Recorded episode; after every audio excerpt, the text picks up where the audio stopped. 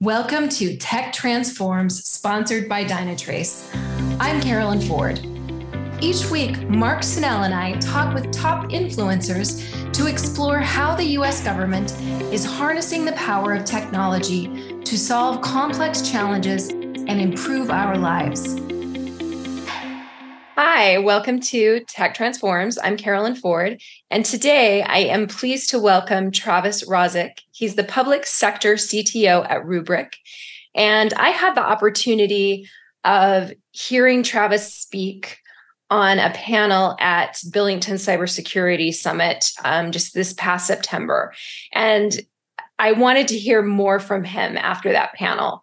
He's had a fantastic career he started at DISA before he moved to industry as he continues to assist government through the private sector. Um, Travis has a unique opportunity to provide us insights in the ever evolving relationship between government agencies and providers, which I mean, now it is not a, it's not just a lip service kind of thing. Like partnership between industry and government is crucial and it really is, I think, the only way forward. So Travis having this experience is it's unique.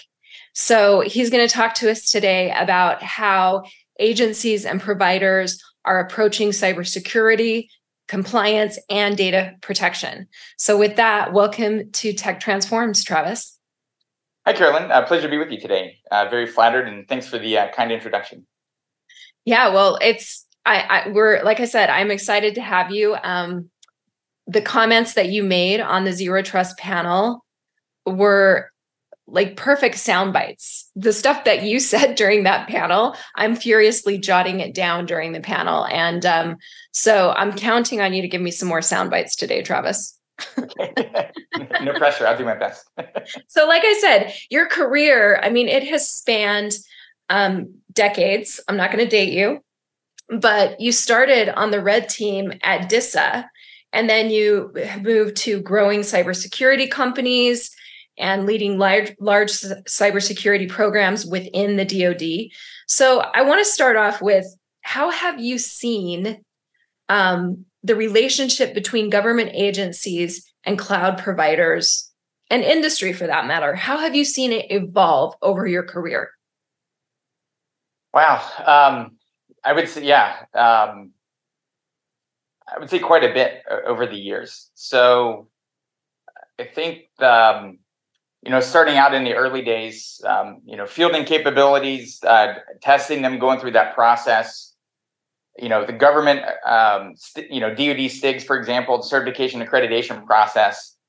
Commercial technologies vendors didn't understand it. Um, you know, it was you know acronym soup um, the, the, details getting exposure and understanding of what the tests were for. Um, so trying to help vendors uh, understand you know what some of the compliance requirements were um, getting through um, the dod stig process um, explaining to them that process um, was was definitely in the early days. Uh, the government wrote stigs back then so they were kind of the ones doing the authorship um, now the vendors have some of the responsibility to to create the, those kind of guidance on how to harden their platforms. Um, they have much more understanding of you know secure software development, some of the assessment methodologies. Wait, so DISA takes um, STIGs from industry and writes it in. They they yeah. let them. Okay. Yeah. And so when, originally DISA would create all of the STIGs. Um, yeah. I actually helped write some back in past lives.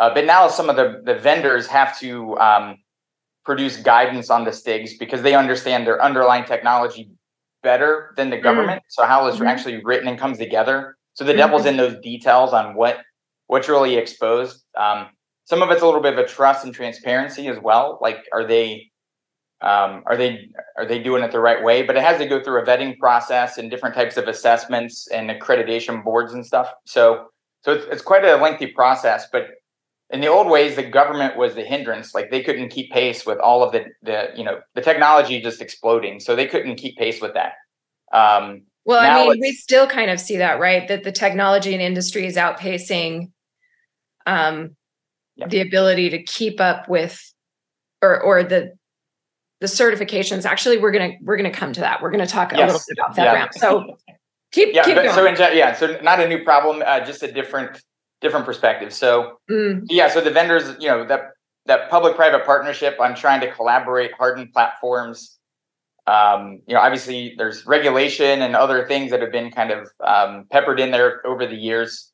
Uh, but yeah, it's, it's, it's been a really uh, a lot more focused collaboration on building um, these secure solutions. Um, obviously, being on the you know red team background, yeah, obviously, I, you know, there's more that can be done. I believe. so like, I've been on the you know kind of the bleeding edge, kind of pushing to do more uh, and harden, you know, building more cyber resiliency. And um, I think fundamentally, um, uh, compliance requirements, and it's really about mitigating risk or minimizing risk. So compliance requirements um, don't change as fast as uh, cyber threat actors and their uh, tactic, techniques, and procedures. Uh, so they can evolve much faster than any of the cyber defenders, the companies, et cetera. So you know, I think um, you know, being able to up, do software updates. You know, if there is a vulnerability that's found in software, how do you patch it and how do you get it pushed out to your customer base quickly? Um, and then, obviously, the last couple years have been um, uh, another challenge or another uh, evolution of uh, cyber threat actors is that whole um, the supply chain attacks, right? So, mm-hmm. cybersecurity supply chain, supply chain in general, is an, another big attack vector and another um, critical area that the government's really been focused on how to mitigate some of those threats. So I heard you say there's more collaboration. I mean, it seems like back in the day, the main competitor for industry was GOTS, government technology. Is that still the case? Or has it become really more of a partnership and there's governments more ready to embrace what industry has to offer. Is is that fair? So yeah, so um, one of the old DISA directors, um, General Charlie Croom, uh, when I was at DISA, he, he, was kind of a transformative leader, and he had the ABCs, uh, and that was kind of the DISA strategy: adopt, buy, and create. So leveraging commercial technology, the advancement there, integrating, operationalizing it, was top of top of mind. Leveraging things were already uh, acquired or in use uh, by other services, and then buying capabilities and then building them was was like last resort. So I think depending on the niche or the focus area, that that that aspect is always you know kind of uh, up for uh, you know argument about what what's the best path. But I think system integrators and others you know some of these technologies have been around 20 30 years so different types of systems it's really hard to get a commercial company to go create something that only fits one use case or one customer mm. so i think sometimes it makes sense for the the gots approach or it's so specialized or uber sensitive from a national security perspective you know where supply chain security components you know, everything is tightly controlled mm-hmm. um, those solutions don't scale well like you couldn't mass produce it but for certain use cases it comes at a premium to build to build it well and build it right.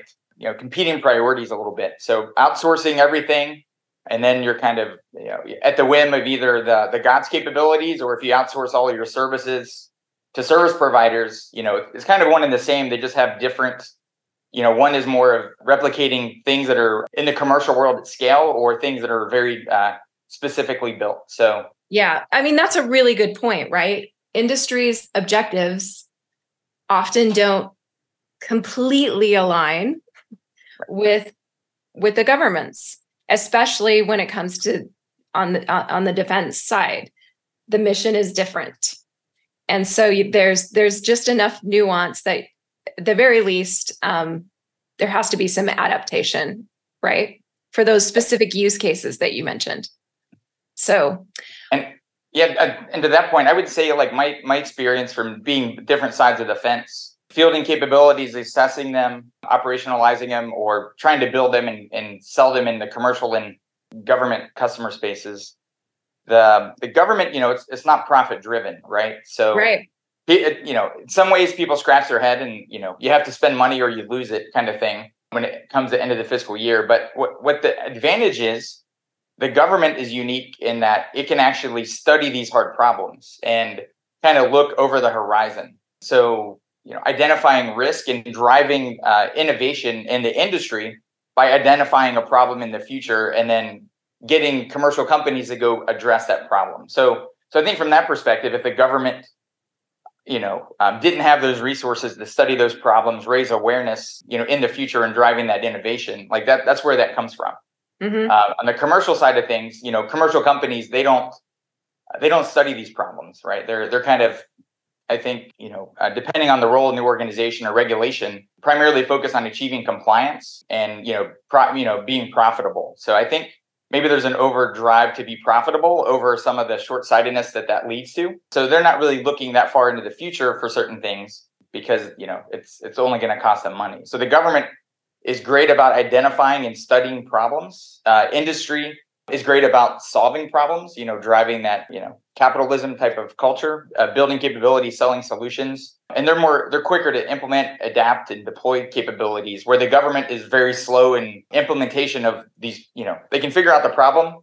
They're, they're very slow and, and uh, challenged to actually implement the solution. Yeah. The industry builds a solution, the government identifies the problem, and that's kind of trying to short circuit that uh, dynamic is kind of where we run into a lot of non-technical challenges like mm-hmm. acquisition mm-hmm. laws and processes. Right. And it everything you just described is why it is so important for industry and government to have a really tight partnership. They come at things a little bit uh, from a different perspective a lot from a different perspective. It's like yin and yang right? Oh yeah 100% yeah that's that's a great analogy so let's talk about some of the best practices that you've discovered when it comes to having shared cybersecurity models between agencies. And let's get specific cloud providers. You mentioned something before we started recording. I'm going to let you say it about moving to the cloud and security. Yeah, just over the years, kind of looking at, um, you know, in the early days of, of cloud and kind of uh, the exploration of that back, uh, I was still in the DoD days, kind of looking at that and the security uh, and risks. You know, th- there's a lot of things to consider, but but I think the rapid move to the cloud in the past was really driven not by the security folks. It was driven more by you know the IT transformation and and you know CFO kind of business driven. Like the I, I think the myth around like it's going to be cheaper to move to the cloud and it's going to be secure or or it's going to alleviate the need for security. We so, can just hand it all over. Somebody else will take care of it. Exactly. And we'll save money in the process. Yeah, and, yeah. You know, there, there's no free lunch in life, right? There, there's always there's always implications and costs. So in some use cases, moving to the cloud definitely is cheaper, uh, depending on what you're using it for and the application. Well, would uh, you so say maybe in the long run, like this is an this is a long end game here. This moving to the cloud is a marathon. It is not a quick hit save money by moving to the cloud. But eventually you're going to be more secure. You will, well, I don't know. Will you save money in the long run? Well, it, it, it's all case by case dependent. So, you know, the government over the last several years had a, a cloud first initiative. Mm-hmm. So I don't know if it was dr- driver more to sponsor the use and leveraging the cloud and, and building the maturity on it. Uh, but now they've kind of transitioned to a cloud smart approach. So mm. where you don't have to mandate, I you know your applications and stuff to go to the cloud first. Uh, it's more of a, a smart approach. So which cloud provider they offer different capabilities, feature functionality, cost models, you know, expertise. Um, some things are better to have on premise or in your own environment. Cyber resiliency is another big thing, and connectivity. So I think I think cloud smart is definitely the right approach because you know not not every you know all not one size fits all, right? So you kind of mm-hmm. have to and it really the devil's in the details in all of this. So I think in the beginning, people didn't really understand the implications, the technical, non-technical components.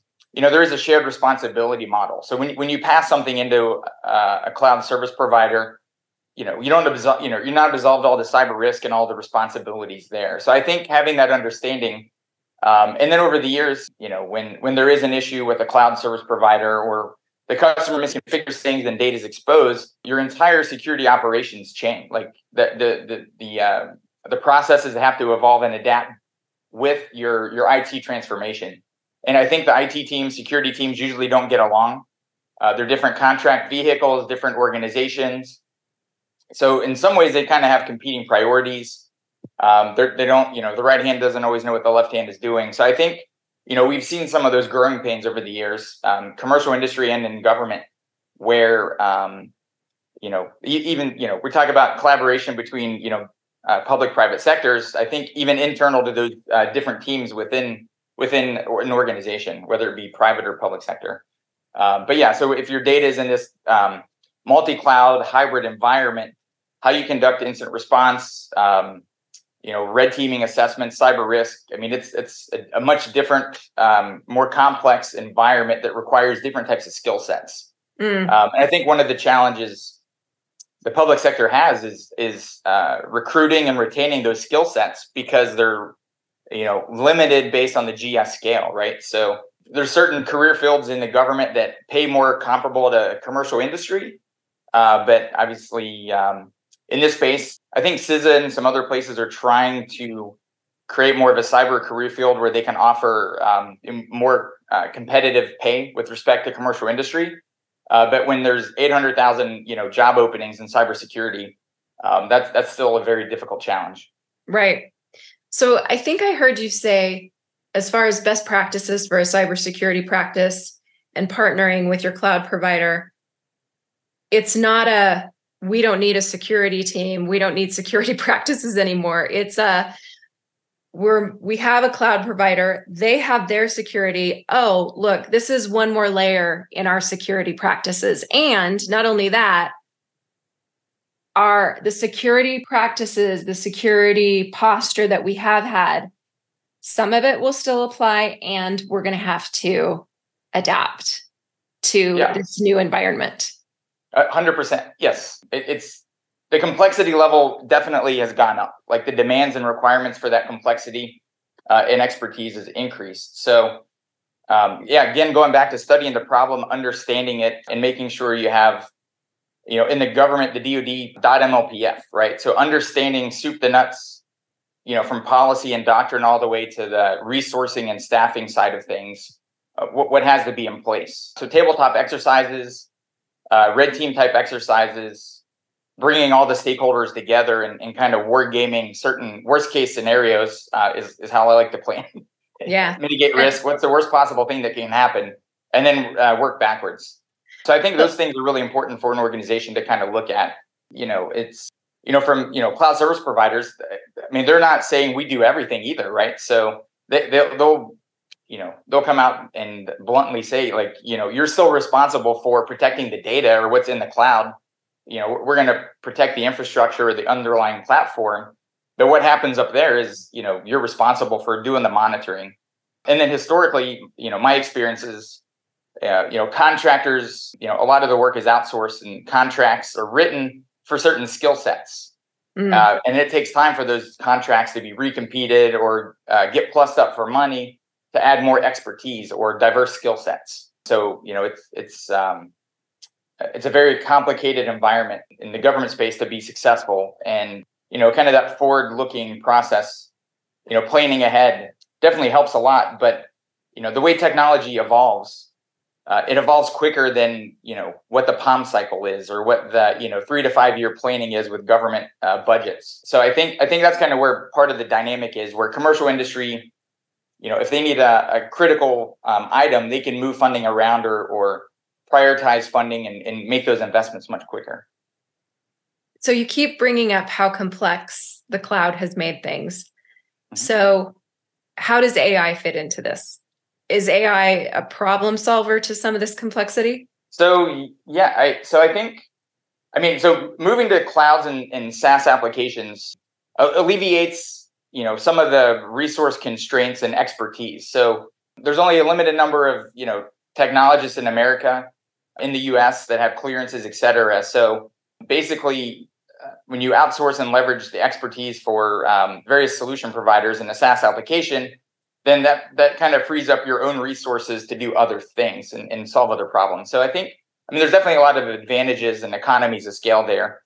Um, but from an ai perspective I, I think trying to so i mean it's definitely evolving but i think you know some of those hard tasks and some of those hard challenges um, it can definitely help accelerate speed up the process for detecting threats identifying risk getting awareness of things but you still can't take the human out of the loop.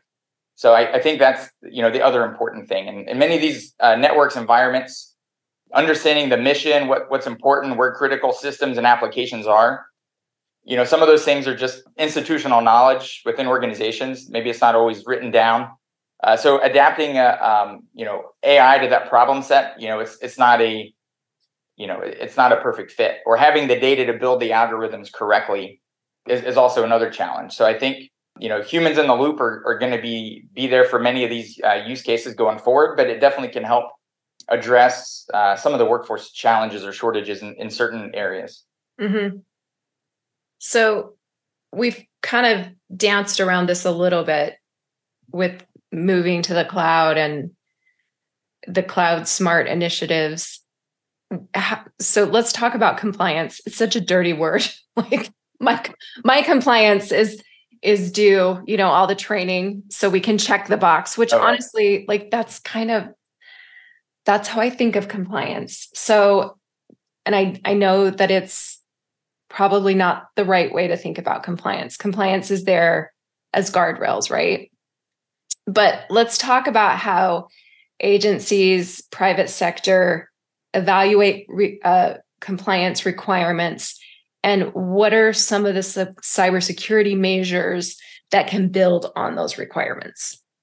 Sure. Yeah. I mean, I, I to your point, it it should be the you know the the floor, not the ceiling, right? So achieving compliance shouldn't be the goal of an organization. Unfortunately, I think it is in many cases because that's because it takes so much time, Travis, to check those boxes. yeah, well, it, it, I mean, it's again, it goes back to the complexity of the problem, right? So, so yes, it does take a long time.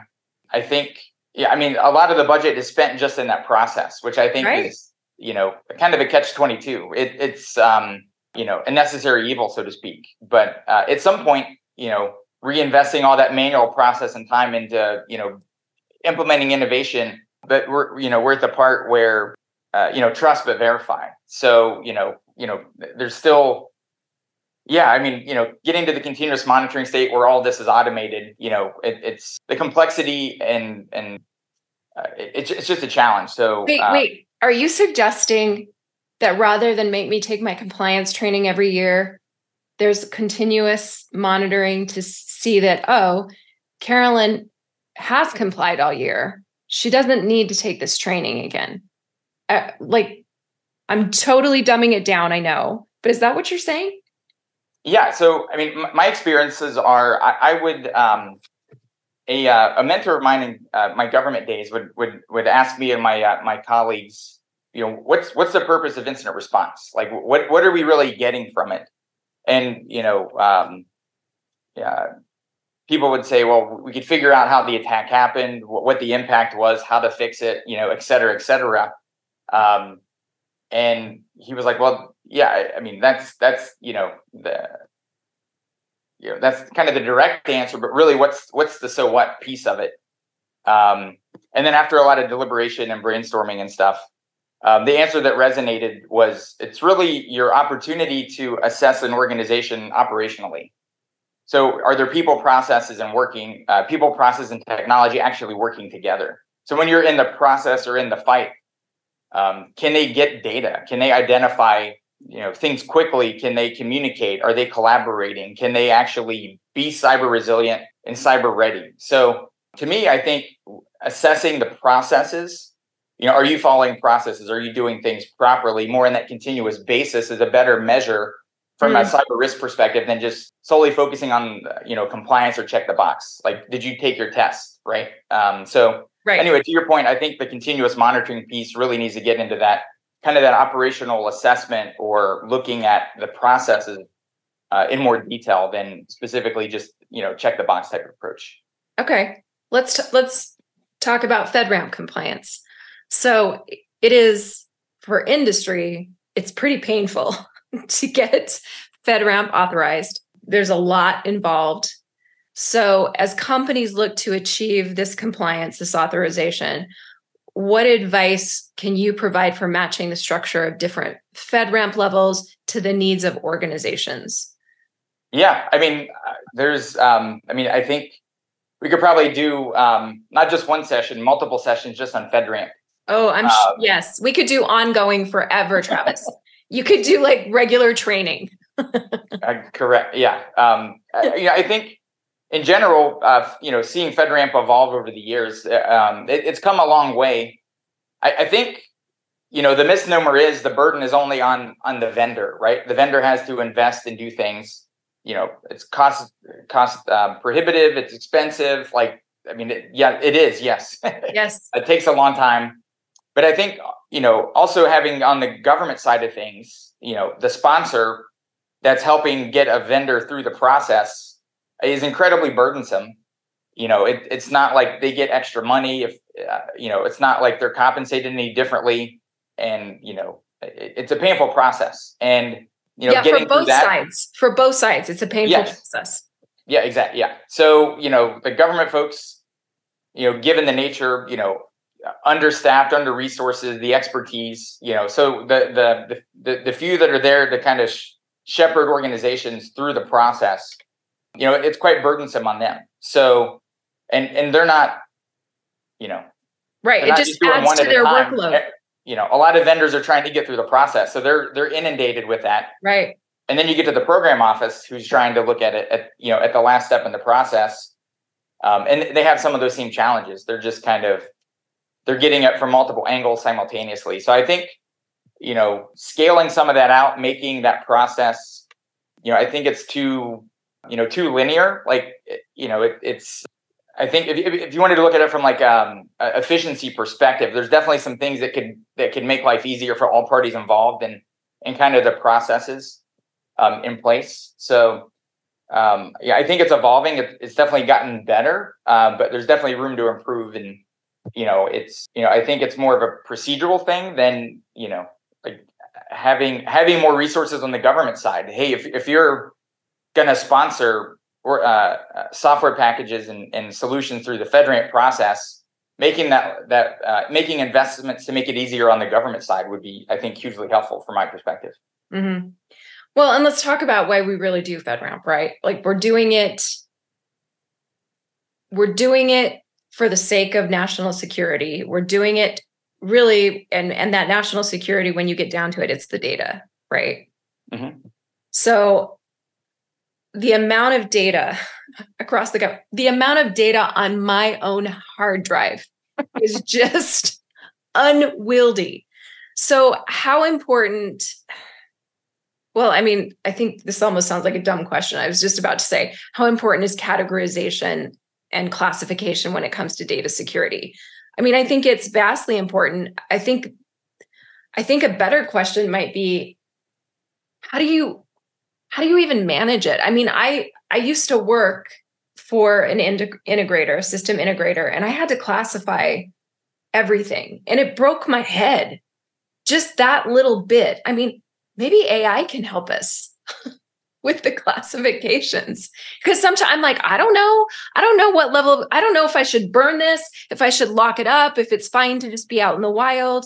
So so I guess let's talk about the classification, the categorization, and then just the burden of even doing that on all this data. Yeah, I mean, it's a huge, a huge challenge. I mean, if you look at so uh, Rubrik has a um, a threat intel focused team focusing um, research around uh, cyber threats and data. Uh, it's called uh, the team is called Rubrik Zero Labs. Um, we, we recently just uh, released the report. Well, um, probably by the time this airs, uh, you know, maybe a couple months prior, but um, some interesting takeaways from that from a metrics perspective. But what's um, it called? Rub- Rubik? Uh, Rubrik Zero Labs. Zero what? Uh, labs. Labs. That's yes. the name of the report. Uh, that's the name of the group uh, who okay. produces the report. Yeah. So if, if you uh, if you just Google that, uh, yeah. you'll see all of the historical reports. Um, some pretty interesting data around trends um, so we do some external surveys and research, you know, not cus- not our customers, but just in general uh, across uh, various uh, continents and uh, commercial organizations predominantly. Uh, but when they just look at the um, the proliferation of data within their organization, I mean, it's just you know within like uh, 18 months, you know, we're talking 40, 50% growth of data within their environment. So right. if you think about that over three to five years, I mean, you know, hundreds of times, you know, you know, hundreds of percent growth or, you know, three to five X growth of data within their environment. So as that's moving around to multiple clouds, m- multiple SaaS applications on premise, mobile devices, um, you know, where's the sensitive data? Where's the critical data? Um, who has that? Who has access to that? Where is that data? Um, in transit and you know uh, at rest. I mean, those are from a security perspective. You know, looking at risk and when there's a compromise or a breach or ransomware attacks or destructive malware attacks, uh, bringing systems down. You know what was impacted. You know, uh, mm-hmm. confidentiality, integrity, availability of the data. You know who's had access, or even insider threats in the government space. You were talking about, you know, burning sensitive data, things like that. So, um, you know, from an insider threat perspective, you know, who's had access to things, when did they have access, where were they? Um, so as the government looks to zero trust architecture, kind of looking at some of those attribute um, based access controls, um, all the different um, risk calculuses around allowing access under what circumstances and for how long, uh, all come into play. But you know, fundamentally, um, you know, visibility is is the first foundational step. So you know, if you can't answer some of those basic questions on visibility, you're going to struggle protecting it. So if you don't Just know you knowing, have you, you yeah, knowing what you've got, knowing where it is, who's got access, that kind of visibility. Yeah. Yeah. And then I think, you know, fundamentally looking, um, we're talking about cloud providers, SaaS applications, et cetera. Um, you know, there's, I think, um, uh, you know, everyone knows about like NIST 800-53, NIST cybersecurity framework, and other other mm-hmm. standards that are, exist. Um, there's a NIST publication um, called uh, Special Pub 800-160, and it's uh, focusing on building um, cyber resilient systems. And I don't think that one gets enough attention and focus. Uh, but but uh, based on some of my background and experiences, um, it has some really key principles around you know how do you build systems to survive a cyber attack. So in in the military, the government systems, you know, we're anticipating planning for that worst case scenario. So if there is a cyber attack uh, or other type of disaster um, or kinetic type of effect, um, how can the system or the the environment survive and, and still enable the the troops and others to do the mission? So um, uh, with, within that guidance um, from NIST, it has four major goals for for building cyber resilient systems: uh, anticipate, uh, withstand, recover, and adapt. Um, Anticipate, withstand, recover, and adapt. Correct. Okay. Yes. So I think you know, kind of looking at um, uh, you know the cloud environments, um, SaaS applications, zero trust architecture. I, I, think like applying those four goals to everything, um, or at least the critical systems, um, I, I, think is a, another key component. So knowing what you have, who has access, how do you determine if there is you know, worst case scenario, an insider threat, um, a supply chain attack, right? Um, so um, if you can't trust the system, so if you put too many eggs in one basket, right, you don't have, um, you know, uh, various fail safes. Like if one vendor or one solution or one one environment goes down, like how detrimental is that? Are you a hundred? Is your mission success hundred percent reliant on that one thing or that one vendor? uh, or one application. So I think building some of that redundancy, resiliency in that you have fail safes, um, uh, defense in depth, right? So if one detection methodology fails, uh, do you have other things around it to identify that it is compromised and potentially is lying to you, right? So to me, I think having a false sense of security, um, you know, in anything we build, um, overly trusting things or having a false sense of security um, is is probably our Achilles heel. Um, so I think trying to drive complacency out that's probably like my my pet peeve when I meet organizations that say, "Hey, we're secure already," or "We're compliant," or "We're secure."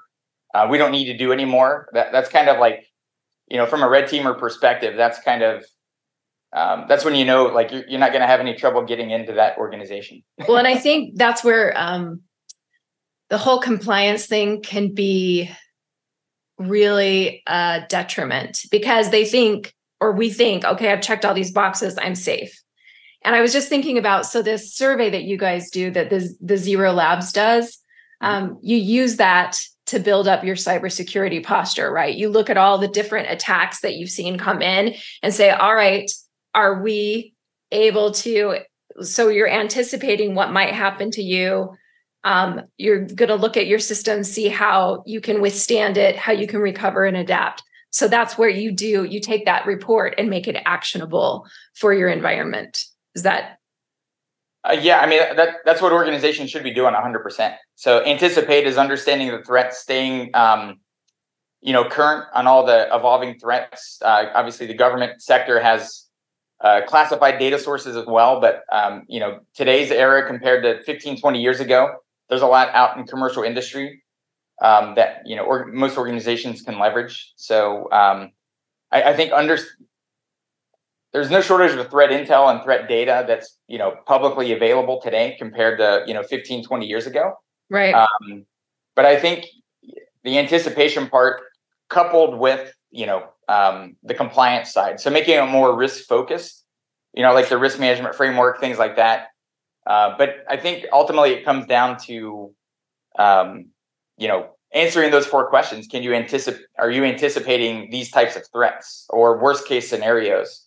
Um, mm-hmm. what are you doing, and what investments are you making to be able to withstand, you know, ransomware attacks? Um, you know, disinformation, um, you know, data modification, data corruption, um, you know, data availability, like uh, destructive malware, like, you know, the system is down, you, you can't recover it. How are you going to uh, recover from that? So, kind of going through and making sure from tabletop exercises, processes, um, you know, and then how can you adapt going forward from where your current state is? So, taking those lessons learned and doing, you know, continuous improvement exercises. So, that's great advice for CISOs. The, I mean, just to go look at that so NIST 800 160. Um, is mm-hmm. there any other advice that you would give C- CISOs when it comes to your cybersecurity posture? Um, I mean, the the problem, you know, the the um, rapid evolution of technology, you know, the problem set is just getting bigger. Um, mm-hmm. so, um, you know, just patience, perseverance. Um, you know, it's it's a um, definitely a difficult difficult uh, job for for most CISOs, right? The uh, they have all the burden, but they probably don't have all the authorities, budget, uh, control, and influence that they would like. So I think um, I would say not so much recommendations for them, um, other than empathy. Uh, I would say, um, you know, policymakers, um, you know, commercial companies, you know, the CEOs, the bo- corporate boards, um, and then you know, folks on the hill, like you know, kind of uh, reprioritizing, figuring out this pecking order, and uh, empowering, enabling, um, you know, uh, to get to the change and the resources that are necessary to to have this positive impact. So as as we as a, a society and nation become more dependent on IT systems, um, you know, start relying on artificial intelligence to do things for us to make life easier and better. Um, you know, looking at the uh, anticipating the attacks that are going to be against that, right? Um, you know, kind of worst case scenario, Terminator movies with Skynet and you know, like you know, doomsday scenarios. So, like, you know, trying to prevent those things from happening. But it all starts with, you know, being able to help like CISOs be successful, help help them, you know, be able to recruit and retain uh, talent that understands these problems. Um, holding organizations uh, and, and vendors and such accountable. So enabling them to be able to uh, make change and acquisitions more quickly. Um, you know, kind of the uh, the lowest cost, technically acceptable models um, that the government was doing for a while. Um, you know, maybe save a little bit of money in the in the near term for, for the government, uh, but you know, it had long term consequences. Mm. So, um, you know, I think the, um, kind of that race to the bottom. Uh, you know, ultimately, uh, you get what you pay for, so to speak. So I think. Mm you know, trying to um, you know shrink margins, shrink other things from other organizations. You're you're cutting out the overhead to invest back into security and do other things. Um, and it's not just cyber risk. You know, for companies commercially, it's it's a business risk, and that right. business risk is tied to to cyber risk. Um, and the government side, you know, it's mission risk. The mission risk um, is you know is part of that is cyber risk, and I think trying to translate to folks that don't understand the domain or understand they still don't think it's possible certain attacks can happen or threat actors can do this or that they would be a target. So I think there's a lot of assumptions um, that have been in place that, you know, as long as I've been doing cybersecurity that still exist today. So I think, um, you know, continuing to beat the drum and raise awareness and educate is, is still uh, critical. All right. Well, thank you. Um, I'm going to take us to our tech talk questions now. Okay. And since since we've got Valentine's Day coming right up, my least I don't even think it should be a holiday, but it's it exists. So here's what we're going to talk about, Travis. I want to know what piece of technology you love the most. So um, yeah, everybody likes chocolate. It doesn't matter what shape it's in. It could be a heart or a, a, a, a tree. um, yeah, I mean, tech. You know, just you know, living in the DC area, I, I think you know traffic jams or any large metropolitan area, uh, you know, a crash or anything like that, and just poor driving techniques and um, aggressive drivers and causes backups. Like I would say, the probably the thing that causes me the most amount of, of time in my life wasted is sitting in traffic. So I think autonomous driving um, is probably what I'm most excited about. At some point, seeing uh, automobiles and uh, be more efficient um, on the roads, and and you know, as we worry about the safety of that, I would say there's you know all the human error and and the deaths associated with with uh, auto crashes and such um, are probably even more risky than any technology risk associated with kind of the autonomous driving. Um, mm. So I, mm. I, think I'm more interested in a very, you know, um, uh, excited to kind of see that evolve more quickly. Um, I think it'll be it'll be good for society for, for uh, society as, a whole. Yeah. Okay. See, I would have just gone straight for I want a teleporter, but we can take it baby steps, Travis. Yeah. We'll start with autonomous driving and then teleport. Um, well, that's, right. that's back to the ABCs uh, for my government days. Uh, adopt or kind of, uh, you know, uh, buy what's somewhat uh, uh, near term. That's right. And the that's create right. side is the longer term. yeah, keep keep your feet on the ground. Good, good. Well, thank you so much for your time today. Oh, um, thank you, Carolyn. great speaking with you today. very much enjoyed it. Yeah, it was a fun way to spend an hour. And thanks to our listeners, please share and smash that like button. And we will talk to you next time on Tech Transforms. Thanks for joining Tech Transforms, sponsored by Dynatrace. For more Tech Transforms, follow us on LinkedIn, Twitter, and Instagram.